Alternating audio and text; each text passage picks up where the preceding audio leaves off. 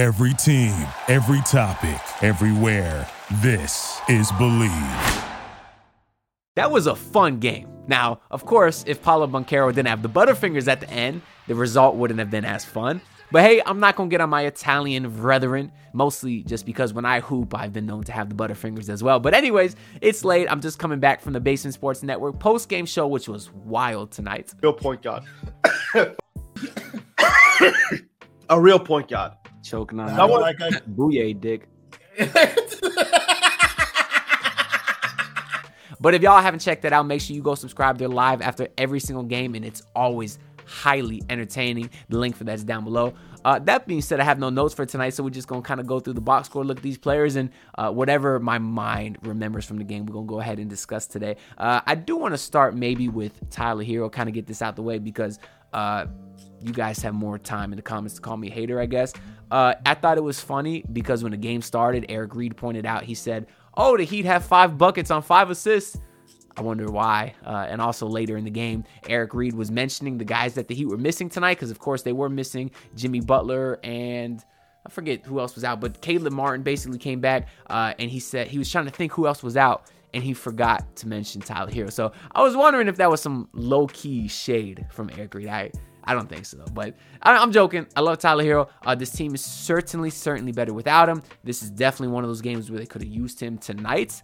Now, we'll get into it a little bit later with the offensive execution in the fourth quarter. Why don't we just get into it now? Let's talk about Bam Adebayo because it all relates. He was amazing tonight, and the thing that I like most about Bam Adebayo is he, no matter if he starts slow or if he's a little more timid, a little more passive to start the game, kind of like we see Jimmy Butler do a lot, always or usually by the end of the game he's always finishing with like an efficient 20 plus points. And that's what we saw again tonight right? Was more was more passive in the first half had like six assists moving the ball very well. But when it came to winning time that was when Bam Adebayo took over. Now where this relates to Tyler Herro because I know I'm rambling so just to kind of tie it all back together I have a big issue, or, or, one of my biggest issues with this team this year is their fourth quarter execution. Obvious, right? I know they have a lot of fourth quarter struggles this year in general, but it's their shot selection late in these clutch games. A lot of it is with Jimmy Butler settling for tough step back threes, and we see uh, the same thing with Tyler Herro, who even just in that last game versus OKC, a lot of people were mad about, you know, his tough fadeaway three at the end and the layup at the rim where he got blocked. So I feel like they settle a little bit too much. But what I like from what Bam Adebayo did tonight is that he got to his spots. Late in the fourth quarter, we saw him do like that jab spin, two hand jam in the paint. He was being aggressive. We saw that play where he got fouled six times by like Jalen Suggs and, and whoever else was down there, but he tried to attack the basket. They didn't call foul. Fortunately, the ball went out off on Mo Wagner, I think, but he was trying to be aggressive. And then, of course, you had the badass game winner where he came off the bench at the, at the timeout singing in the air tonight and then just drilled the game winner, getting right to his mid-range spot, not selling for some tough contested fadeaway three, but got right to his mid uh, mid-range spot, did a beautiful move, created a ton of space, and pulled an amazing shot, which he cast and did not force. So just to clear up too, I don't hate Tyler Herro, and I think he's very good in these clutch situations because he's a very good clutch player. But I would just like to see Tyler Herro clean up a little bit of the the difficult shot selection. And remember, you do got a 24 second shot clock. Maybe you can look to find a better look if it's not with you or if it's with someone else. Or hey, maybe even do a couple passes and the Rockets swing back to you, and then you can go ahead and, and take some sort of shots. So I just would like for them to work on their, their ball movement. I'm trying to be very careful because I'm tired of people flooding my comments with Tyler saying I'm a Tyler Herro hater. That's not true. I got the bobblehead. Well, you can't see I moved it, but that's not intentional. I got the Tyler, Tyler Herro bobblehead up there. I have a whole setup on that shelf. I just can't get the camera in a way to to angle it to see it. Anyways, uh, we talked about Bam Adebayo. We talked about Tyler Herro. Haywood Highsmith, nice to have him back. The defense was great. We did get a couple of those things uh, that I always said about him where never in my life have I heard more of the phrase great defense, better offense than when Highsmith is guarding someone because he's clamping, but then, you know, the, uh, the offensive player seems to score uh, uh, oftentimes. We saw that tonight. Paolo Banchero was hooping, and I get it. That is a tough matchup for, for Highsmith. I think Banchero is even like, what, five inches taller than, than Highsmith. So obviously it's a tough matchup. But hey, when the game mattered most, that was Highsmith down there, and he was playing phenomenal defense. So shout out to Highsmith. You had Nikola Jovic get another start.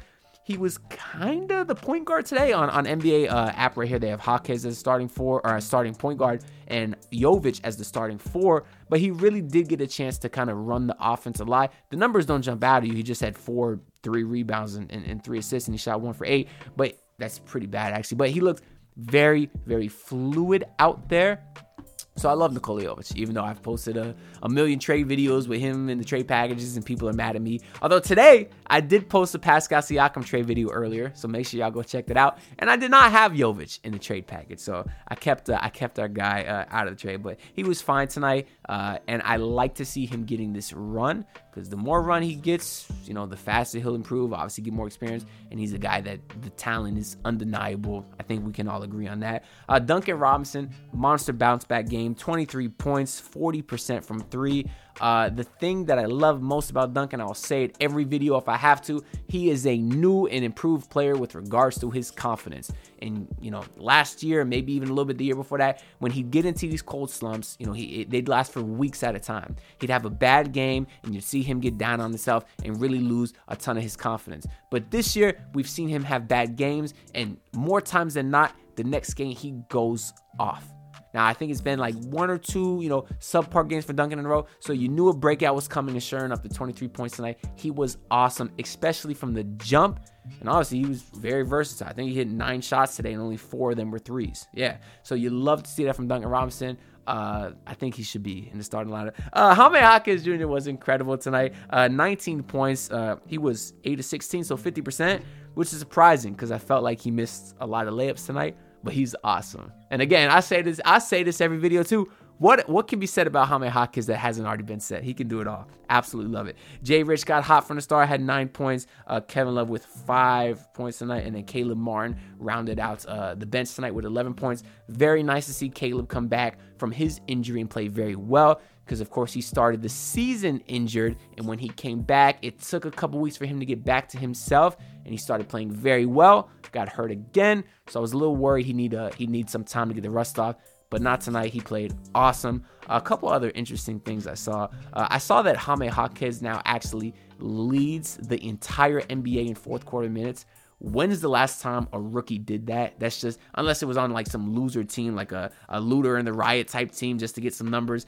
But on a winning team, to have a rookie, particularly the Heat, who don't really like playing young guys or guys with not a lot of experience. I get he's a four-year college guy. I, understand that part, but he's still a rookie. For him to be leading the league in fourth quarter minutes, that's the ultimate sign of respect from Erik Spoelstra, and, and that's just got to make uh, Jaquez feel amazing. Uh, and other than that, it was a huge win for the Heat because they were tied with the Orlando Magic in the loss column. That puts them ahead now, and they're seventh in the East right now. The Heat are, but it's too early to be looking at that stuff because they could win their next game and uh, be back up by four. They're only one game behind the Indiana Pacers. That being said, the Heat's next game I think is in a couple days uh, versus the Charlotte Hornets or something like that. But I can't look ahead because tomorrow night or Saturday night, whenever y'all watching this the Miami Dolphins play in negative 30 degrees weather, weather versus Kansas City. I think they got no shot, but please prove me wrong, man. Don't don't blow. Just give me give me the first playoff win I've been able to watch in my life, please. Anyways, let me know y'all thoughts on the game down below. Make sure to like the video if you enjoyed and subscribe because it really helps me out a lot. And I'll see y'all next time. Peace out. Look, pull up in your city trying to get that dead fast. Do it on my own, I don't need no dead weight. Wait. Had to kill him off, yeah, I need a headspace. You know this homegrown bitch don't offend me. Hmm. Thank you for listening to Bleav. You can show support to your host by subscribing to the show and giving us a five star rating on your preferred platform. Check us out at Bleav.com and search for B L E A V on YouTube.